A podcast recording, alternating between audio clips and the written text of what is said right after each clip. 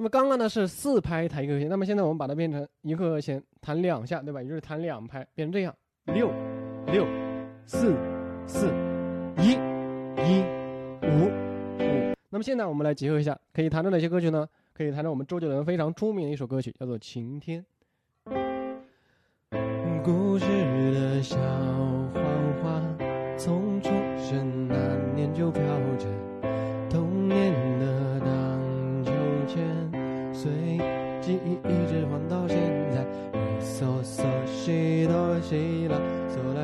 西西西西啦西啦嗦，对吧？还有哪些呢？还有我们的《平凡之路》哈。我曾经跨过山和大海，也穿过人山人海。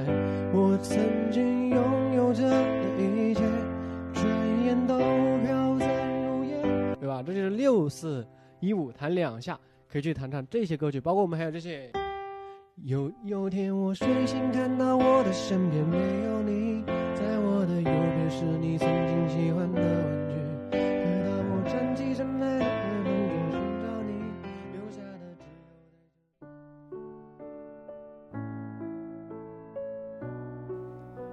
各位听众，大家好，欢迎来到街头实用技术精选，我是九哥爱思考。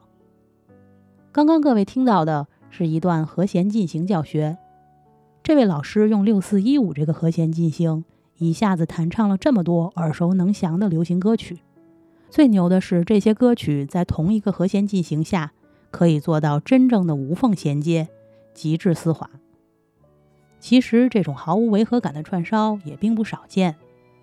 香港歌手古巨基就唱过《情歌王》和《劲歌金曲》两首超级长的那种串烧，相信有不少人也都听过。如果谁在 KTV 点了这两首歌，而且还是 solo 不让别人参与的话，那简直就是走别人的路，让别人都无路可走了。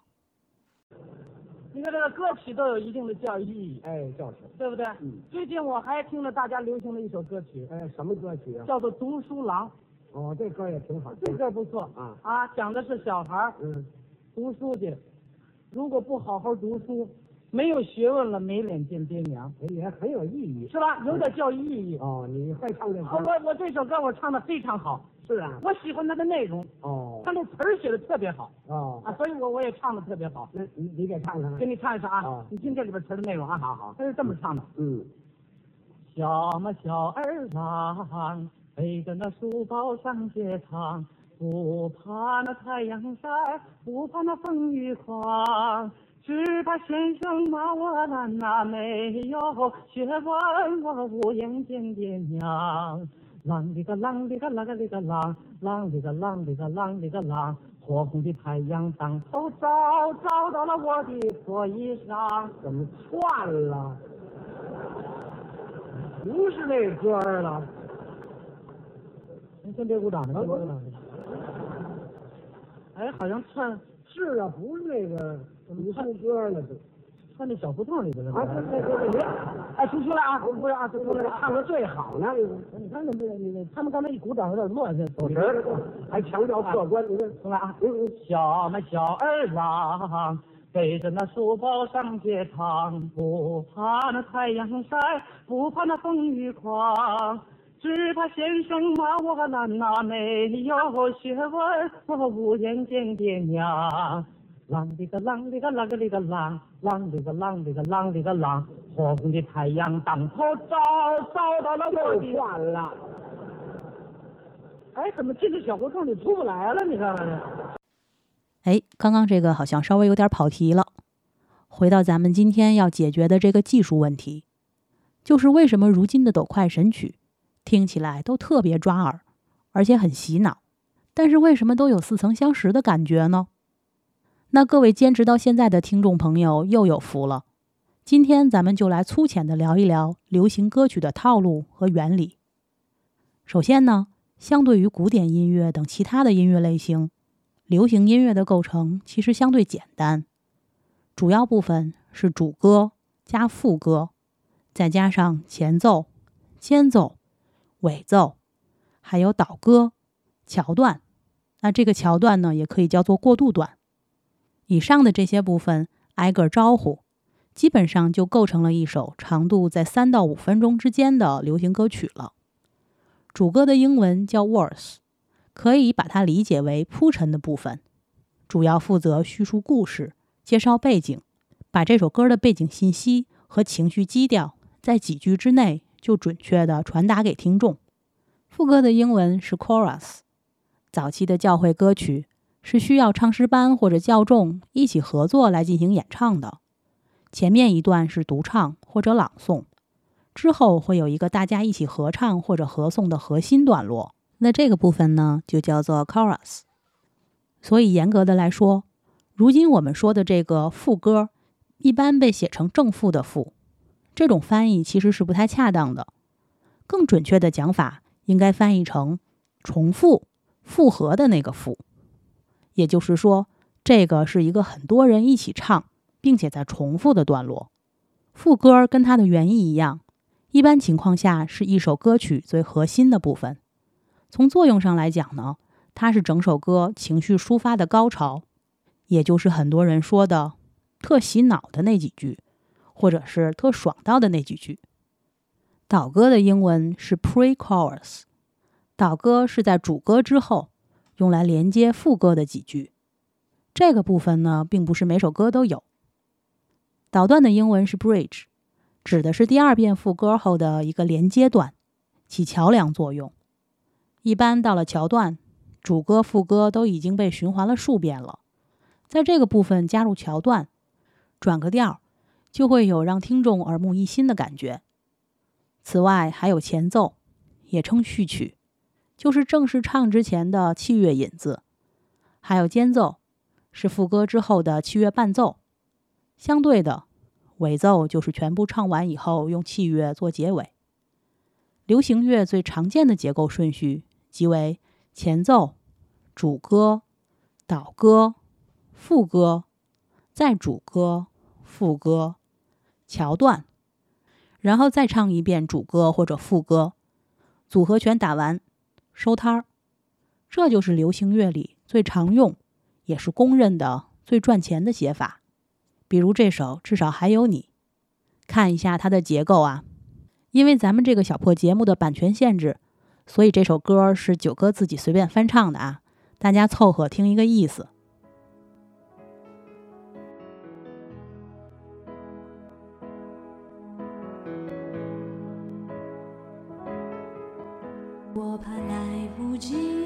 这边进入的就是主歌。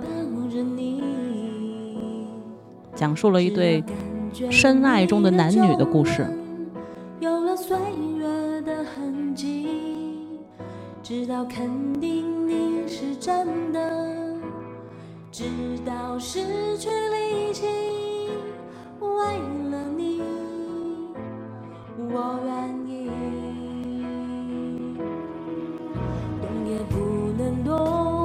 继续主歌的部分。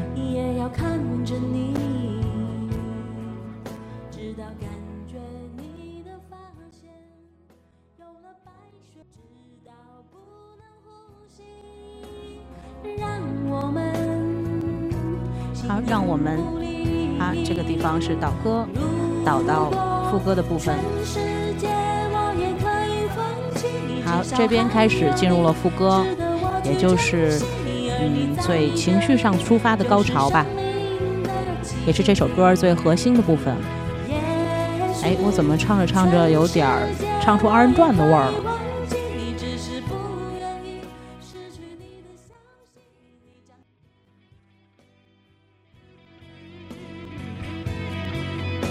那这个嗯部分呢，就是乐器伴奏啦，啊，间奏，好，这边开始进入 bridge。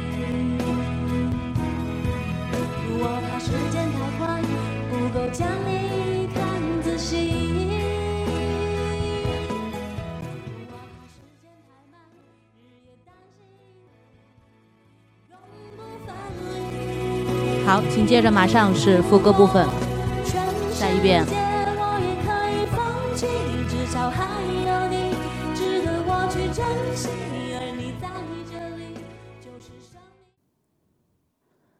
好了，那在了解了流行歌曲的基本构成之后，为了继续寻找洗脑神曲的套路，我们现在就必须要引入两个重要但是不难懂的乐理名词，分别是和声与和声进行。和声是指两个或两个以上不同的音一起奏响而形成的声音。这个和声呢，当然也要遵循一定的法则。而由三个或三个以上不同的音同时奏响，就叫和弦。和弦是和声的纵向结构。这个大家可以想象一下五线谱，在五线谱上，因为它们的发声处在同一时间，所以是竖着排列在一起的。也可以想象钢琴的琴键一起按下去，同时奏响。而和声进行呢，就是指这几个和弦或者和弦音先后按照一定的规则进行连接，形成一种旋律的横向运动。这个可以想象钢琴的弹奏，好像是将旋律在时间上延展成一条河流，最终构成了乐句和乐段。回头看咱们的标题呀，为什么如今的抖快神曲听起来都有点像呢？江湖一点记，说破不值钱，是不是？因为这些神曲都使用了古典主义时期一些非常经典的和声进行，并且在这些和声进行的基础上来组织和搭配旋律。而这些早就已经被定型下来的所谓套路，已经被无数才华横溢的天才作曲家和挑剔的听众证明了，这样的和声对人的听觉和感觉都是十分舒适的，能在最大概率上取得抓耳的效果。也不会出现太多的不和谐音。这些套路包括但不限于卡农进行、六四一五、四五三六以及变体。变体是指把这几种进行稍微进行了小小的改动，比方说把卡农变成半套卡农，把四五三六变成四五三六二五一等等。那这三个和弦进行又是为什么能这么抓耳呢？这个似乎有好几种角度可以来进行分析啊。审美范式啊，脑科学啥的。那咱们今天呢，就以大家比较熟悉的卡农为例，从最直观的乐理方面来简单的聊一聊。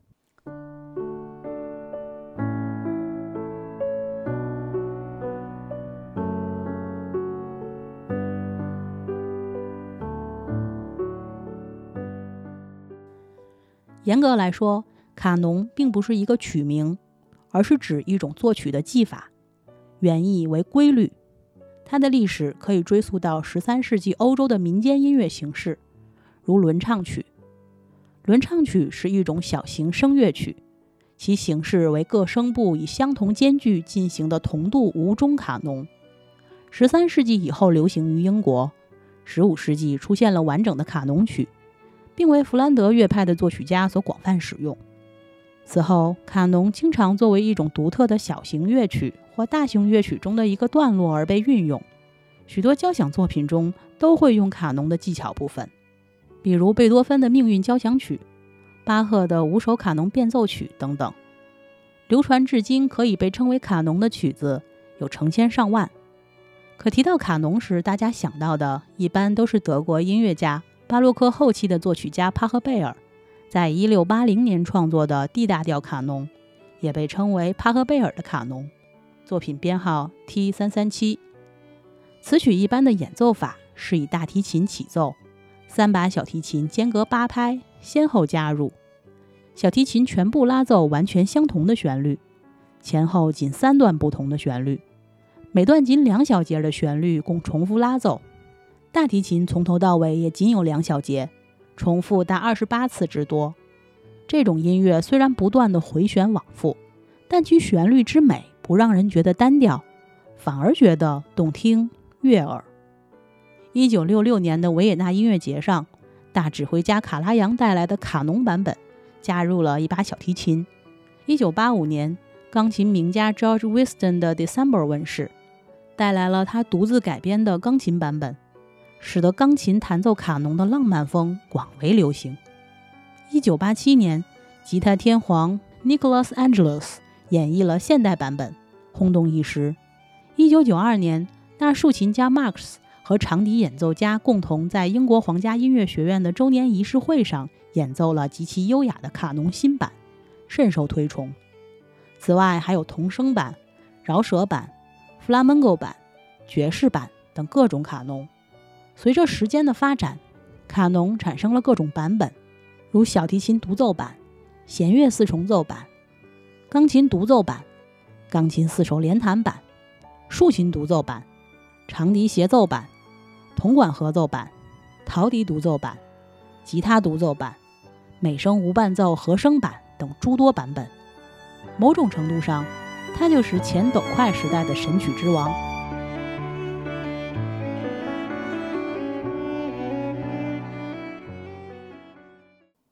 前一阵儿，九哥在网上自学 leading bass，偶然发现了他和卡农的奇妙联系。leading bass 是指顺阶低音，即顺着音阶走下来的低音。卡农进行跟低音下行其实是很像的。leading bass 就是把这个进行的第二、四、六和弦变成第一转位，再把第七个和弦从四级转换成二级，把低音拉直，变成顺阶。虽然卡农的伴奏并不是一个直线的下行音阶，但是高音部分却是一直线下行的，至少前面的六个音是这样的。把卡农的高音旋律和 leading bass 结合在一起，移到 C 大调上，就是这样的。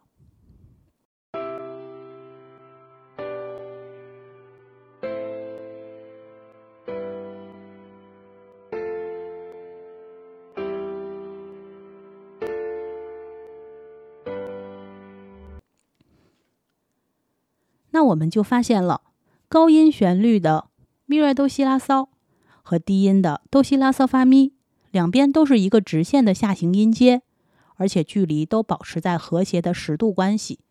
换句话说，前面六个音的走向是平行十度，直到第七个音才打破规则，把中间音拿掉，只剩旋律和低音，就是这样的。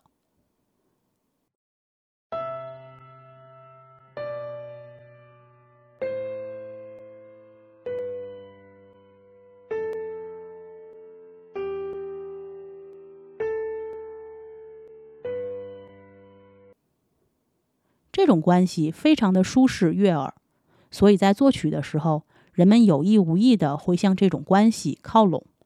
有的高手甚至根据平行十度关系，随便创造一条旋律，就能让人觉得非常好听。而这就是套路的神奇所在。下面我们听到的这一段来自音乐 UP 主结冰结冰老师，他总结了采用卡农进行来配和弦的一百首华语流行歌曲，我们来听上其中的一小段儿。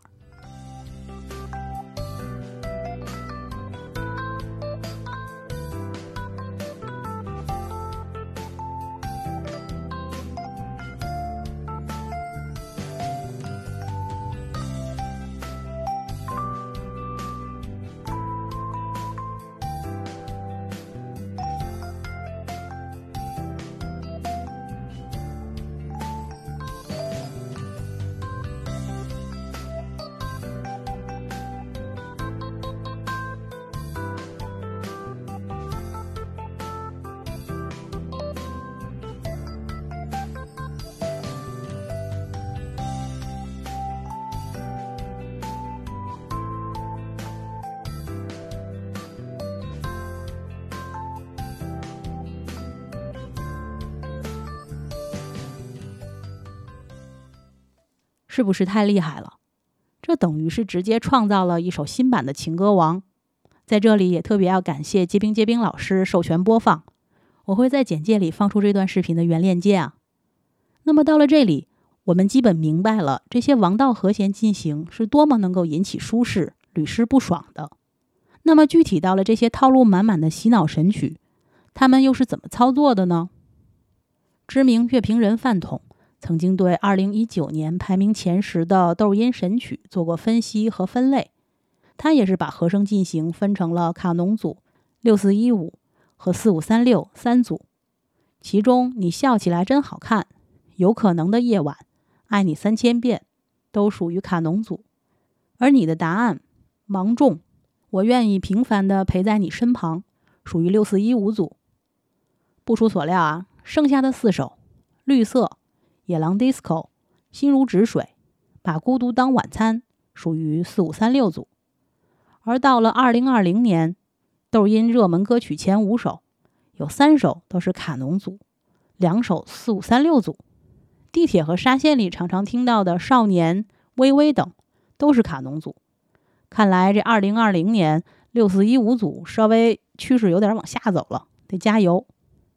我想呢，大部分人在这几年只要不是隐居终南山，可能都会主动或被动的听过刚刚我提到的这些歌曲。不知道你们有没有这个感觉？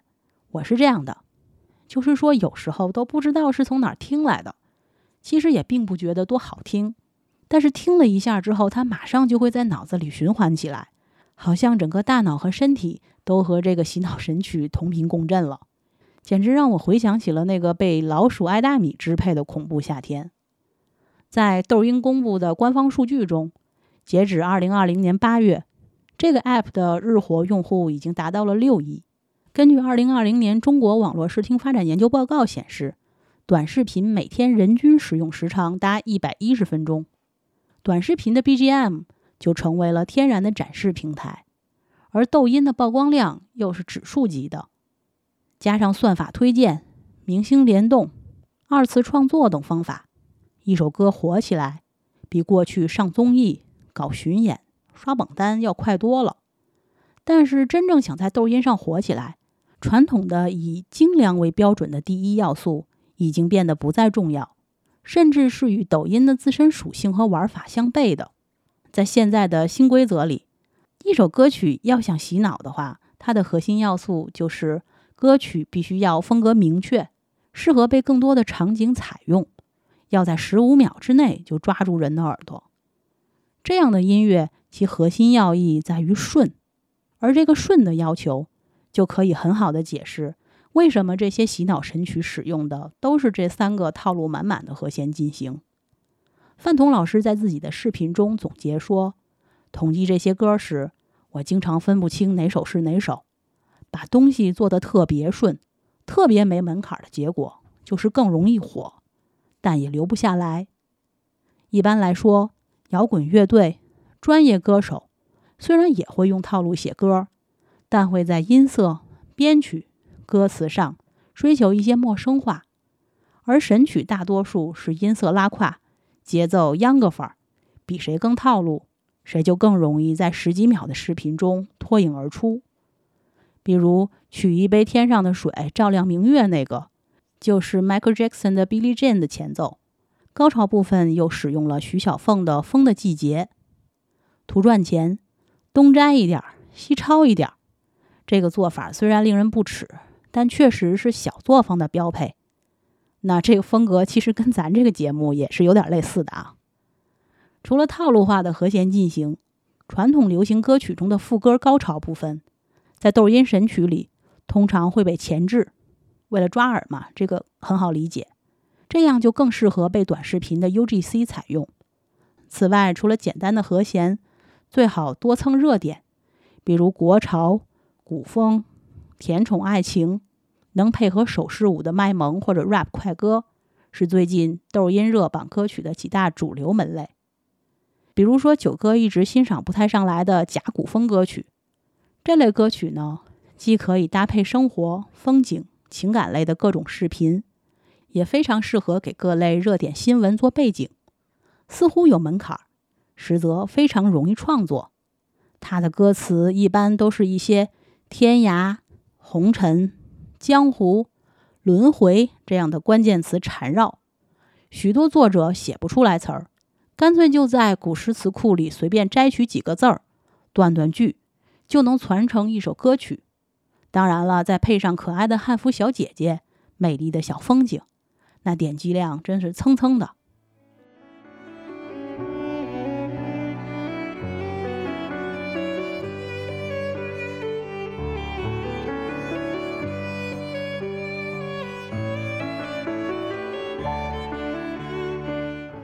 随着 MCN 公司为抖音精准产生网红，音乐公司也开始专注为这个平台打造速成的洗脑神曲。这些洗脑神曲几乎都是小制作、高传唱，重点就在写出几句上头的旋律，在十五秒内俘获人心。当黄钻用户和易雨云打得头破血流的时候，外部突然出来的短视频平台却成了最大的赢家。因为所有在音乐 App 内的推荐和分发，其实仅仅只能解决猜你喜欢的问题，而短视频里的 BGM 却是直接能让你喜欢。地主家的傻儿子出钱垄断版权的时候，这些算法当先的平台是直接的垄断审美。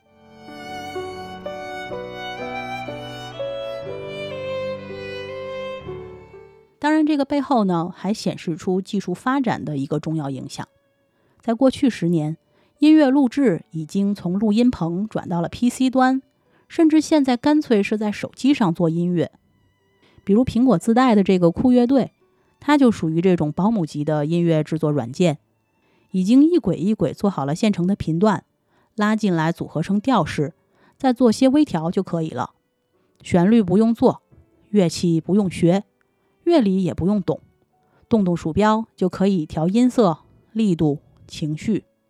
不过，在我的观念里啊，这种所谓的门槛降级本身并没有善恶。专业的音乐人也常常在讲，流行音乐就这么多和弦，从来都没有庸俗的和弦，只有庸俗的旋律、编曲和音色。就好像摄影摄像器材的操作日益简单，价格也是丰俭由人。只要是感兴趣、想学习。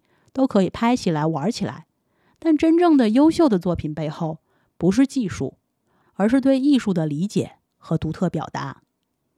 从这个意义上来说呢，不管你是否对这种套路满满的洗脑神曲，是不是已经极度厌恶了，或许我们还真的需要偶尔听一听他们。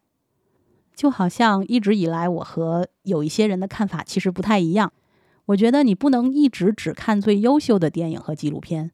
必须要看一些二流的，甚至是不入流的，因为只有这样，你才能知道那些真正好的东西，它们到底好在哪儿。好了，这期咱就先聊到这儿。因为本人平时很少用抖快，也几乎完全不懂音乐。以上纯属个人观点，你们拿去随便用。日后你这泼猴如果惹出什么事端，不要把为师说出来就好。